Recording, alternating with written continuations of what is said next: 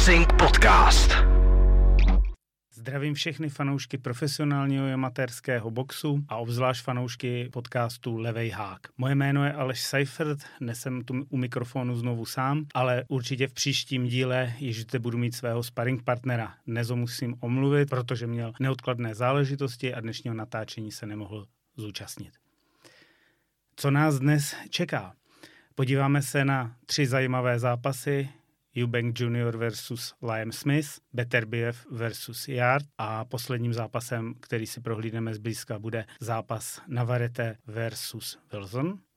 Poté se podíváme na to, co nás čeká. V nadcházejících dvou víkendech nás čekají tři zajímavé zápasy, které jsem si vybral. Na závěr si dáme nějaké malé ohlédnutí do připravovaných boxerských zápasů, eventů nebo něčeho zajímavého, co se v boxu událo. Rok 2023 nám začal velmi zajímavými eventy ve Velké Británii. Hned ten první přinesl obrovský upset. Na hlavní kartě byl vypsán zápas, kde se Chris Eubank Jr. utkal o pás WBO ve 160 librách ve střední váze s Liamem Smithem. Liam Smith pochází z velmi známé boxerské rodiny, kde krom toho, že boxuje jeho bratr Callum Smith eh, o váhu nebo o dvě výš a další sourozenci taktéž jsou činí v ringu, tak ještě ke všemu všichni vypadají úplně stejně. Tyleti dva se v britském derby utkali o světový pás a předpokládalo se, že Chris Eubank Jr. si vydobije cestu k titulovému zápasu nebo dokonce ke sjednocujícímu zápasu s Genadiem Golovkinem, což byl jeho cíl a o tom jsme mluvili v předchozím díle. Co se stalo? Zápas začal poklidně, větší aktivitu vyvíjel Liam Smith, který byl underdogem. Nepředpokládalo se moc, že by mohl nějakým způsobem Jubenka ohrozit. Eh, on zvolil poměrně agresivní začátek, eh, ve dvojáku se tlačil k Jubenkovi, což Jubenk nemá úplně moc rád a trvalo mu dvě kola, než se vůbec nějakým způsobem dostal do tempa. Eh, Liam Smith ukázal odolnost a dobře pracoval na spocích Jubenka. Jubenk teprve ve třetím kole se nějakým způsobem dokázal adaptovat na ten Smithův eh, styl. Začal používat víc tu přední ruku a z větší vzdálenosti útočil a přinášelo to ovoce, ať už přední, zadní zvedák nebo přední, zadní na spodek a tak dále. Přineslo mu to eh, to, že určitě urval to třetí kolo, ty první dvě myslím, že šly za Smithem. Přišlo začátek čtvrtého kola, znovu obrovský tlak Smise na Jubenka, on ho zatlačil do rohu, z ničeho nic tam trefil úplně nádherný přední zvedák, za kterým okamžitě následoval levý hák. Boom, Jubenk ležel na podlaze. Bylo to úplně poprvé v jeho kariéře, kdy v profesionálním zápase padl do knockdownu. Ten knockdown byl velmi těžký. Rozhodčí ho počítal, zvedl, Jubank se stále motal, nicméně po nějaké chvíli ho rozhodčí pustil do zápasu, Liam Smith na něj zatlačil a vlastně tou baterií úderu to úplně celé zastavili. Rozhodčí skočil, ukončil zápas a novým mistrem světa WBO ve střední váze se stal Liam Smith. Myslím si, že Eubank Jr., že je už příliš velký na to, aby boxoval ve střední váze. On teď vlastně dvakrát schazoval na tento zápas, předtím na zápas s Conorem Benem. Ten zápas neuskutečnil z toho důvodu, že Conor Ben byl chycen z používání nedovolených látek. To schazování podle mě nedělá dobře a měl by se vrátit o jednu váhu výš do té 168, což si myslím, že je teď pro něj ideální váha. Naopak Liam Smith se pohybuje ve váhách 154, 160 160 a naprosto komfortní se vším a bylo to vidět, že byl velmi dobře připravený na zápas. Tohle byl obrovský upset, samozřejmě zřejmě se vznegovala cesta Jubenka vůbec unifikaci s Genadiem Golovkinem, ale o tom si povíme ještě pak později. Druhý event, který se odehrál před 14 eh, dny, byl zápas držitele tří pásů Artura Beterbieva, který se utkal s domácím britským borcem.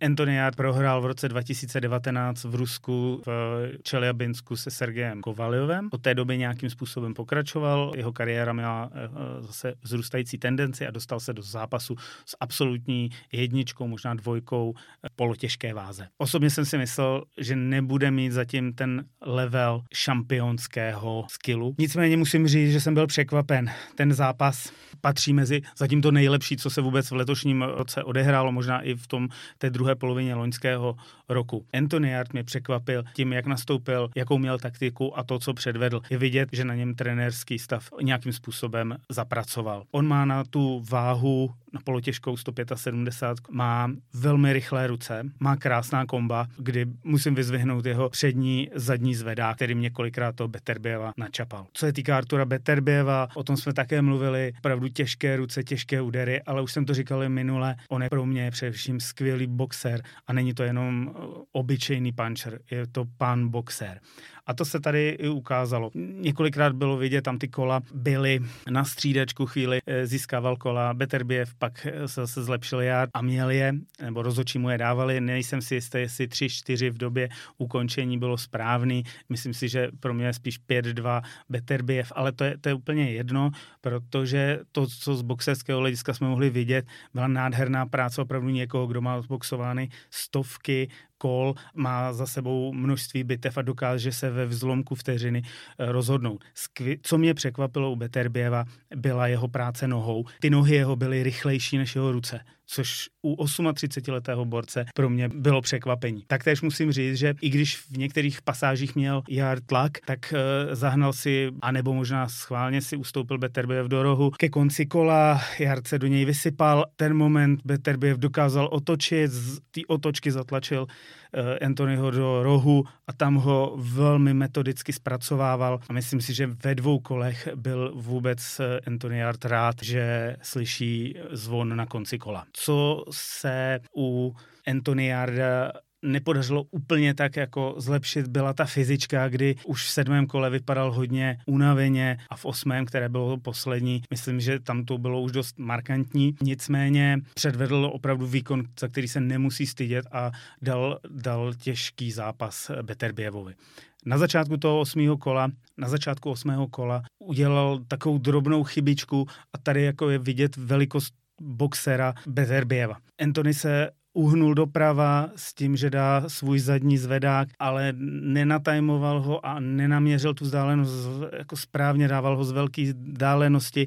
Toho si jako všimnul velmi dobře Beterbiev a okamžitě trefil čistou zadní na spánek. Jard šel do knockdownu, ještě se na chvíli motal, dostal dvě obrovský, dva obrovské overhandy. Knockdown počítaný, nevypadal taky úplně dobře, Beterbiev na něj zatlačil, přišlo několik těžkých úderů a e, rozhodčí zastavil zápas, protože trenerský stav u Anthony Jarda hodil do uh, ringu ručník. Myslím si, že to bylo správné rozhodnutí, protože jejich borec má 31 let, má ještě velký kus kariéry před sebou a byl by zbytečný úplně ho tam nechat zmasakrovat v tomhle stavu, ve kterém byl. Beterbiev zvítězil, obhájil a nyní se řeší otázka, co dál. U Beterbieva to jasný, pokud Bivol zvítězí nad Joshua Boacim. Doufám, že se domluví na sjednocujícím zápasu o Undisputed šampiona ve váze 175. U Anthony Yarda bych velmi rád viděl zápasy, ať už domácí derby s Calumem Smithem nebo s Joshua Boacim, nebo s některými z těch Američanů, jako je Marcus Brown nebo Jean Pascal třeba. To myslím, že by bylo pro jeho kariéru úplně ideální. Posledním zápasem, o kterém se zmíním, je Emmanuel Navarrete, který se utkal s Lémem Wilsonem, s dalším Britem. Mexický borec byl poprvé ve váze do 130 liber o, o volný pás eh, WBO, kdežto Wilson samozřejmě delší dobu už boxoval eh, v, ve 130. Wilson byl uh, i viditelně větším, nicméně Začalo to, ten zápas začal úplně standardně, ty první kola e, Navarrete je jako správný Mexičan, tlačí, je velmi agresivní, útočí na spotky soupeře. Wilson mu to vracel a z ústupu a trefil výborný levý hák právě ve čtvrtém kole, který Navarreteho hodně zmrazil. Wilson to využil, zatlačil Navarreteho provazum, kde ho chytil ze zadní ruky několikrát a když Navarrete spadl, tak ještě podle mě trochu už skoro ilegálně mu dal na zemi jeden opravdu velmi tvrdý pravý zvedák. Na Vedete byl počítaný. Tady je paradox, že to po zápase si na to velmi stěžovali, že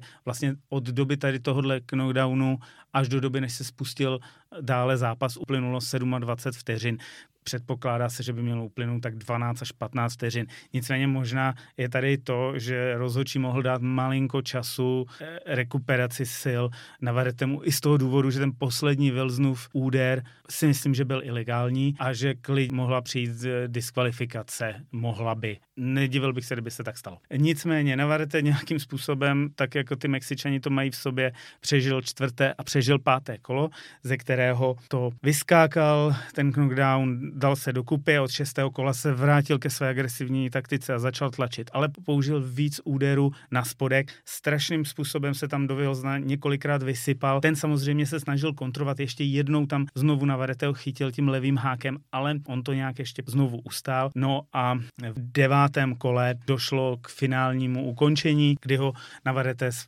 pravou zadní poslal do knockdownu a poté Wilson ještě chviličku vzdoroval, ale Navarrete ho naháněl a sypal do něj Eh, další a další údery a rozhodčí mezi ně vstoupil a ukončil zápas. Myslím si, že i Wilson udělal skvělý zápas, že opravdu teďka ty za poslední tři týdny hlavní zápasy na všech kartách byly maximálně skvělé. Co nás nyní čeká, jsou predikce ke třem zajímavým hlavním zápasům, které nás čekají, ať už o tomto nebo příštím víkendu. Tím prvním je, je utkání ve 130 librách, kde se utkají mexický borec Ray Vargas s americkým borcem Oušeky Fostrem. Ray Vargas je jako dominantním borcem ve 130. On přišel z váh 122-126, kde měl poměrně vysoký KO rating, protože ta síla u něj on je hodně vysoký. Ta byla dost velká. V té 130 už to úplně tak jako markantní není a jsem zvědavý, jaký bude tenhle ten zápas s Fosterem, který je o hlavu a kousek nižší a má velmi dobrý amatérský background. Uvidíme, eh, co se stane, nicméně neočekávám nic jiného než vítězství Ray Vargase na body.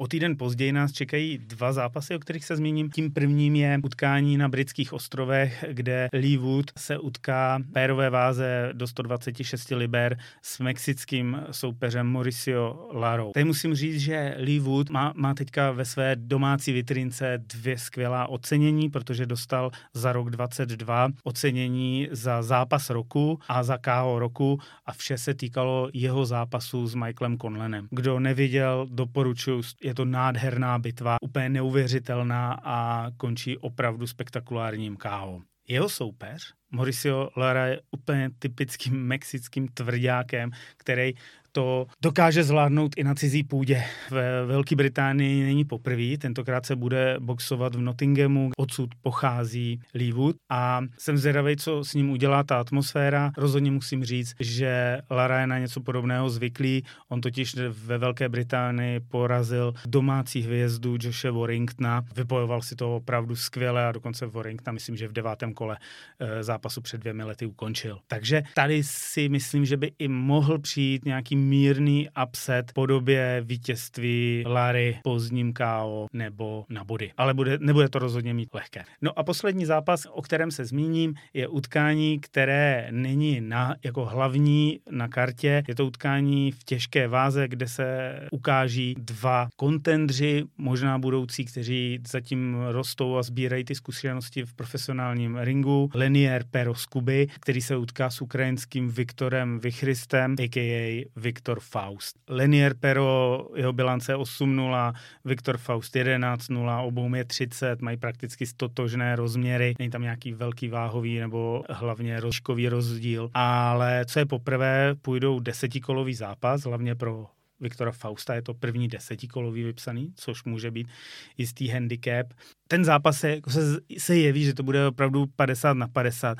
Pro, proč se kloním k tomu, že si myslím, že by mohl být vítězem Kubánec Lenier Pero je to, že Viktor Faust je jako velmi agresivní. Umí zatlačit a to je přesně taková ta voda na mlín kubánským boxerům, kteří dokáží z těch kontrů zautočit a myslím si, že je schopen uh, Fausta udolat. Za druhý jsem zvědavý, jakou tu výdrž bude mít Viktor Faust, protože už jednou na podlaze byl, myslím, byl s tím jako Kiladzem, tak uvidíme, co s ním udělá velmi talentovaný kubánský boxer. Za mě si myslím, že 10 kol se neodboxuje, ale v nějakém sedmém, osmém pole TKO vítězství pro Liniera Pera.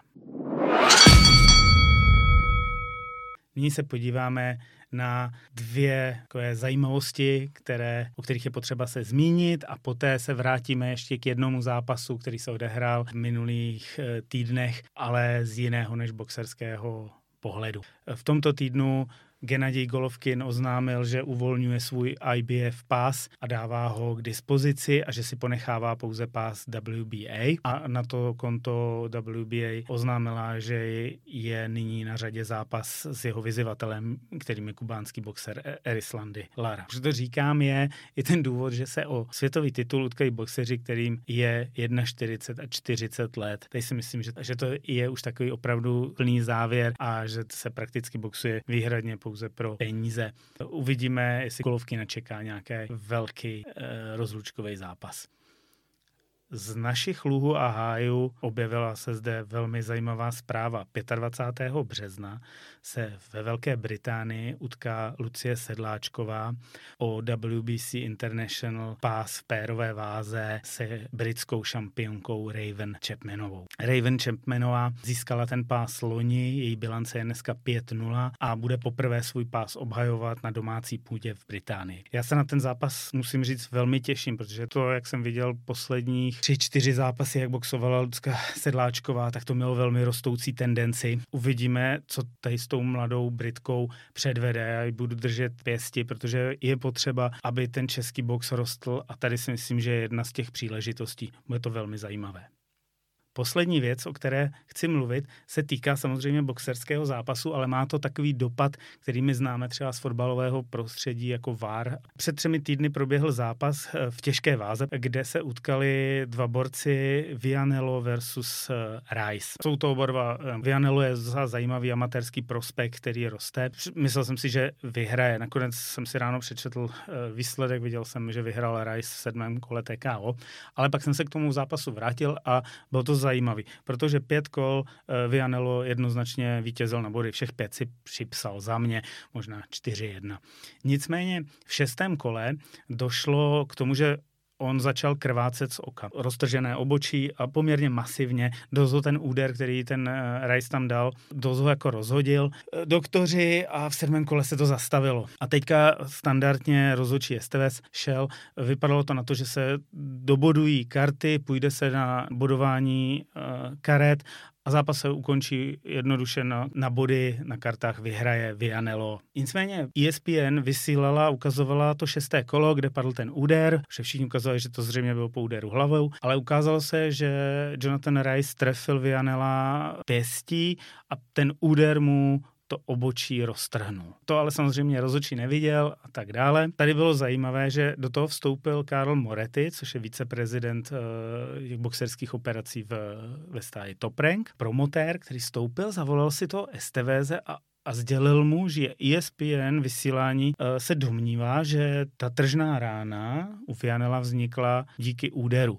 A musím říct, že Karl Moretti zastupuje Vianela, nikoli v Rajse, takže by mu to vlastně prospělo. Prospělo by to jeho stáji a prospělo by to i Vianelovi. Rozočí STVS chvíli vyčkal, dal se do komunikace s šéfem nebo supervizorem dané e, sportovní komise v tom státě, kde se boxovalo a ten mu sdělil, že nechce teda podívat na to video, on skutečně se šel podívat na video, vrátil se a rozhodl, že vítězství je TKO pro Jonathana Rice, což bylo naprosto správné a korektní rozhodnutí. Po sportovní stránce je to naprosto v pořádku. Ale objeví se nám zde dvě otázky do jaké míry může promotér takto jako v průběhu zápasu, který vlastně ještě nebyl ukončen, vstoupit do komunikace s rozočím a nějakým způsobem ho vyzývat k tomu, aby šel překontrolovat ukončení zápasu? A sekundárně, zda by boxerská asociace nebo všechny boxerské asociace neměly přejít do módu VAR, jako je používán ve fotbale a možná některé sporné okamžiky a rozhodnutí, kterých není úplně jasné, jak vznikly, aby se rozhodčí mohl na ty zpomalené záběry podívat a rozhodnout správně, protože tohle byl, jako konečně se box ukázal zase jednou v tom dobrém světle, kdy ta sportovní stránka zvítězila nad tou finanční stránkou nebo nad zájmovou stránkou, ale samozřejmě přineslo to velké množství otazníků a uvidíme, co boxerské asociace a organizace udělají s tím, že vlastně toto se stalo, možná je to precedens, a co se může v průběhu budoucnosti dít v rámci bodování anebo v rámci přeskoumávání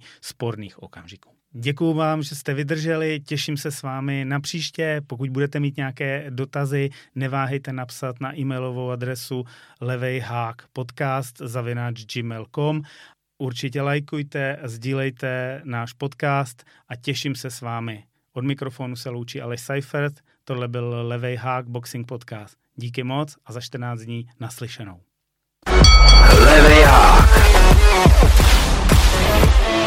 Boxing Podcast.